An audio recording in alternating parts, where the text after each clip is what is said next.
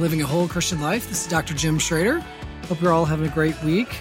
As I sit here and listen to the rain patter outside the window, it's spring and Holy Week is upon us, and I hope that all of you are finding yourself in a good place as we come into the beautiful season where the colors and everything else around us start to sprout anew.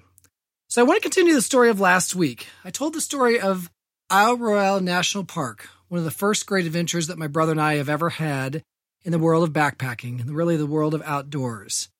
But like all stories, the full story is the best story. And last week I talked about the beautiful surroundings and, and the just amazing anticipation that we had. But there's really two other pieces of the story that you have to know, that you have to recognize what was really going on in my mind as we talk more about the idea of inlets, those areas of our life that allow for rejuvenation and restoration. The first part of the story that you have to know is that I was actually coming into Isle Royale at a point of very intense training. For the past number of months, and actually for well over even a half a year, I've been gradually working up to the training for the Ironman in Louisville, which would happen about a month later after we went to Isle Royale. And the training had been really intense, as it often would be for this distance. But I had come into Isle Royale not necessarily feeling my best. In fact, I actually came in quite nervous for the last couple weeks, I had had some real issues that had sprung up in one of my feet. And I had real questions. One, if I actually had stress fractures and whether there was something going on that would derail my race altogether um, eventually at the end of August in Louisville. But in more of the immediate future, as we were literally on the ferry headed towards this beautiful island, there was a mixture of both anticipation and fear. Because as I told my brother on the way there, I really wasn't sure how my foot would hold out over the course of the many miles that we would traverse over the next number of days. So, in the midst of all this excitement, there was this uncertainty that loomed over me. And even as I got off on the island and we unpacked and everything began as we started backpack, you know, I was just not sure what happened with that foot.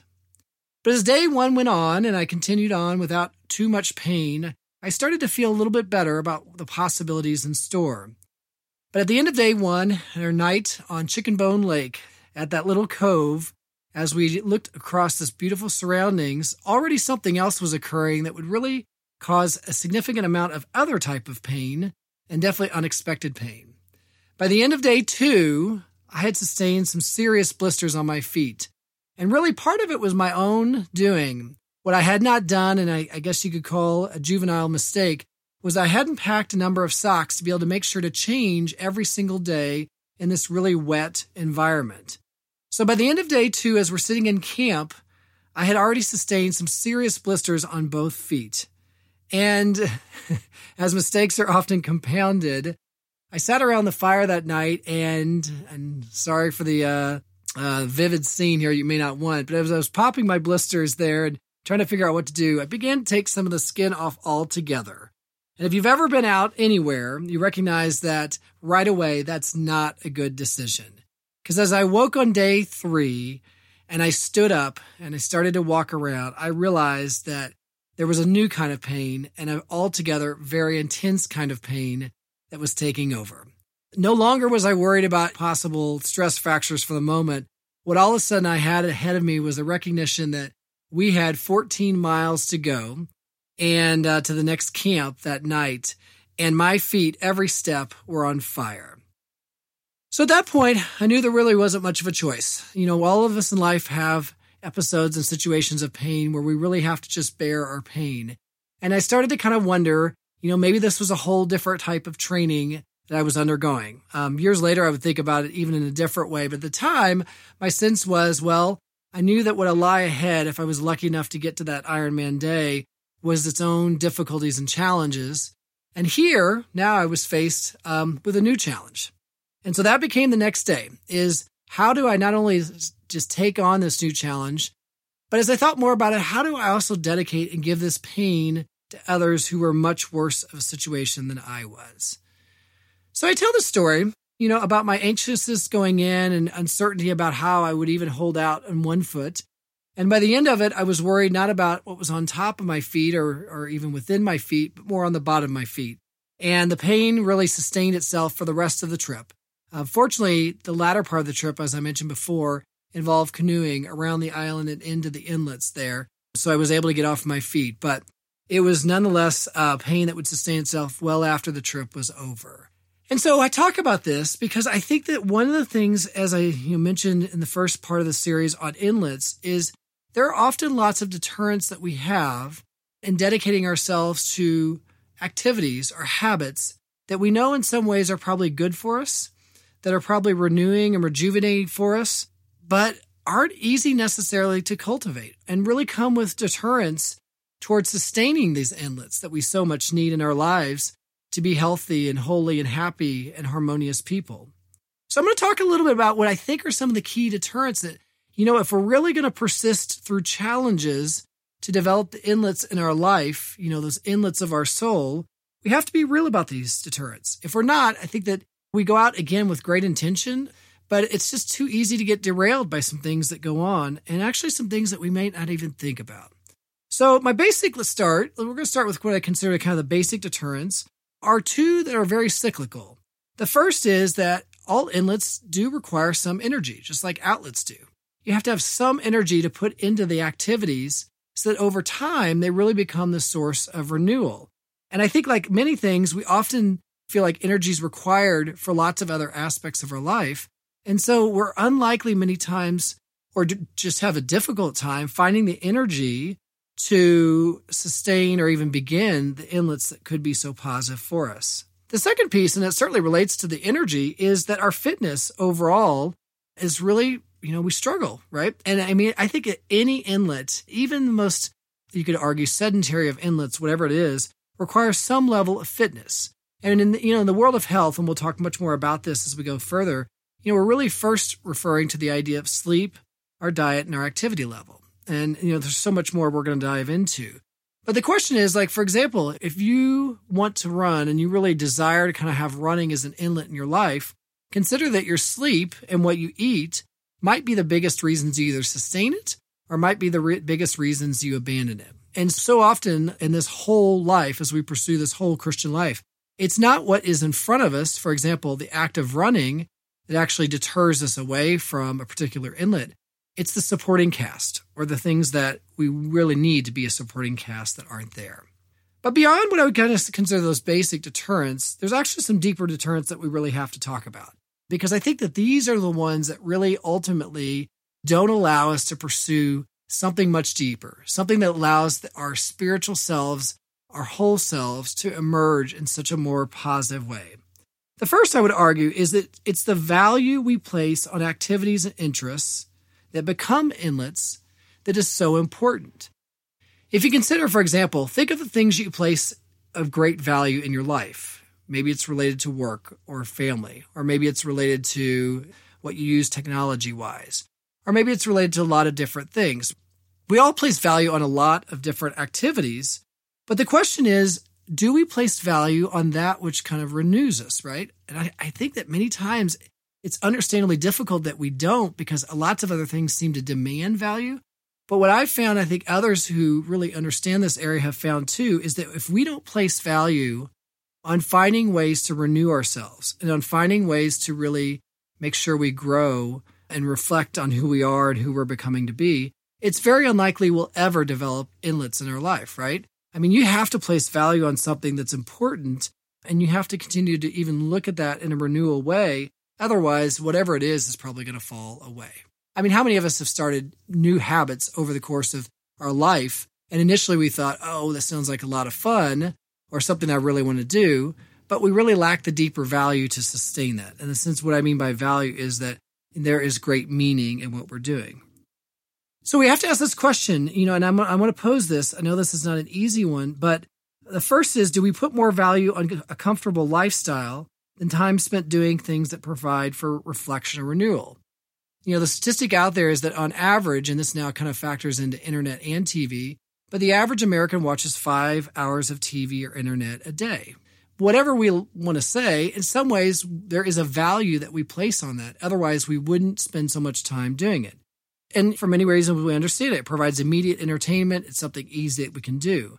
But the question is, do we put more value on something that allows us to be comfortable, whatever it is, could be all sorts of activities, than doing things that allow for that reflection and renewal. The second question I think we have to ask ourselves about value is Is our health and well being less important than our conveniences and our indulgences? Now, again, this is a tough question for us because life is expensive. As a dad of eight kids and all sorts of things going on, and I joke, geez, I can drop a thousand dollars on our vehicle, like on a what seemingly is a basic repair.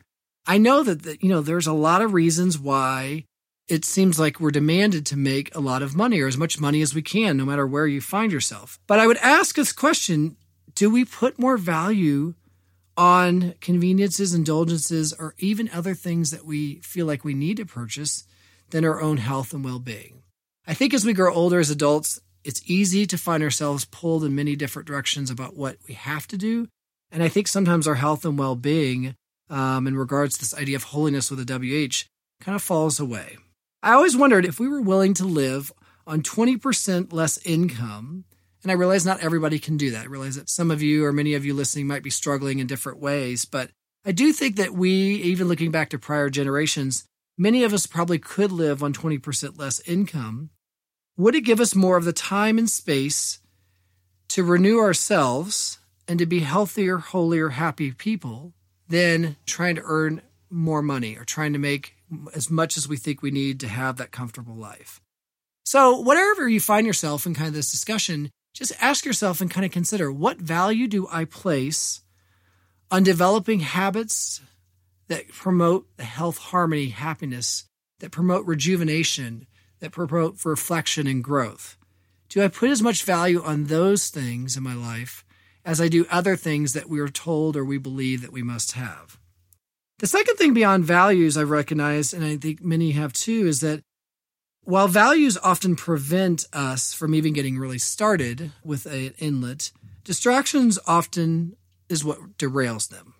I mean, we arguably live in the most distracted world that's ever existed. There are so many things that can distract us. And as C.S. Lewis once said, as I paraphrase, it doesn't really matter what distracts us. I mean, it might be something as mindless and seemingly benign as even something that's horribly sinful, right? But in the end of the day, if it's a distraction, if it takes us away from God's design of who we are and who we're called to be, the net effect in many ways is often the same. Distractions are such a huge thing. And yet, here again, we have a couple challenges that we have to consider in limiting or pulling ourselves away from distractions. One, I know this is maybe a difficult part of this message, is that sometimes the distractions are other people right? And I don't mean that in a mean way. I don't mean that in so much a negative way, but just more in a real way. That in order to actually cultivate an inlet in our life, we actually have to learn to kind of regulate our interactions with others. Now, I know that some of you listening might think that sounds really sterile or clinical. And, you know, I apologize if that's how it sounds, but I really do kind of mean the fact that think of how many times texts come through your phone or interactions with others that, you know, happen in di- different random ways how many times does that derail you from doing something that you really need to do to make sure that as you know night falls the next morning you have a sense of renewal? It's a difficult thing. Even the people that we love the most sometimes we have to pull away. I think this is where you know if you look at the bible and you think of jesus talk about the ultimate example in pulling away from distractions. You know he loved these people and of course he was there to save those people and save all of us. But how many times in the bible did he pull away in order to pray or to be in silence or in his own way to rejuvenate himself. I think it's a great model for us. I, know it's not an easy thing, but I think it's a great model that even those we love the most, sometimes we need to kind of take our time alone so that we can come back even stronger.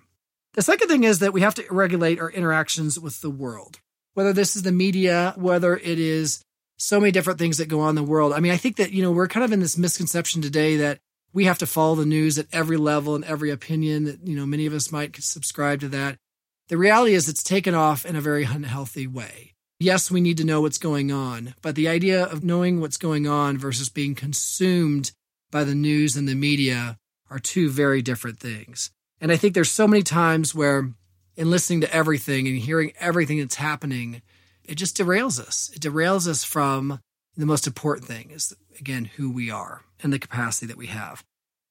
Years ago, I was on a golf course, a golf scramble, celebrating the wedding that was coming up of one of our college roommates. And uh, one of our fellow roommates, his dad was there on the golf course, and we were having a great time. But his dad kept getting repeated calls from his ex wife. They weren't calls that were emergency calls, they were calls about various things. But as we were sitting here trying to play golf and have a good time, his dad repeatedly kept getting it, and you could see the frustration increase. He was getting distracted. He was getting angry. He couldn't find a way to communicate and pull away. And it just led to this, sadly, really unpleasant experience in what was a really should have been a great time. And how many of us have found ourselves in those situations? How many of us have recognized that I'm getting nowhere and I'm spinning in circles and I'm not doing it for any good reason. Just think about that example to this day. It's often the case there. So, finally, as we're talking about deterrence, going deeper, I think that the biggest deterrent and probably the most easy one that happens for a lot of people is just the awareness that inlets themselves are so critical. Many people, certainly many of you may be listening, never grew up in a home where truly inlets were cultivated, that truly there was a priority that said, that you need to do things that allow yourself to be renewed, allow yourself not to become run down and burn out. And I think that what happens for a lot of people is they grow up without models in that way, and they really don't ever prioritize that. They don't even have the awareness that that is an important thing to do. And so what falls by the wayside, unfortunately, is those critical H's, the health, harmony, happiness. In the end of the day, I really believe that the greatest gift that we can give others is really the gift of our authentic self and really the gift of flourishing as much as we can flourish. Again, we're all going to have challenges, we're all going to have difficulties, but when we flourish, other people flourish around us and other people find great joy. But when we're not flourishing, when we're struggling, it's difficult for not just ourselves, but for other people. And so, whatever we can do to flourish, I think is such an important thing. I'll end with a story. Recently, my dad, who can barely walk at this point, who needs a second hip replacement, went with my mom and I and my brother to watch my son, Zach, play his first golf tournament. Now, dad's never been a big golfer, but over the years, he's kind of grown an appreciation for this. And it was the first tournament of the year. Zach was kind of the first big tournament he's ever played in as a sophomore in high school. And as Zach went through the 18 holes, and it was a cold day, and he was by no means ever going to win this tournament, but played really within himself. And I think, you know, played well in many ways. What I saw with my dad, and I heard even afterwards, was really a sense of great joy in watching someone who had dedicated himself to kind of what I hope for Zach may be an inlet in and of itself someday, give that gift of self to others. And my dad, who can barely walk right now, seeing my son, his grandson, be able to play on the course, be able to execute things I think that dad would have loved to do, gave my father great joy in a way that he could not give himself. So when you're listening out there and you feel like sometimes it may be selfish to pull away, I, of course, we always have to discern that.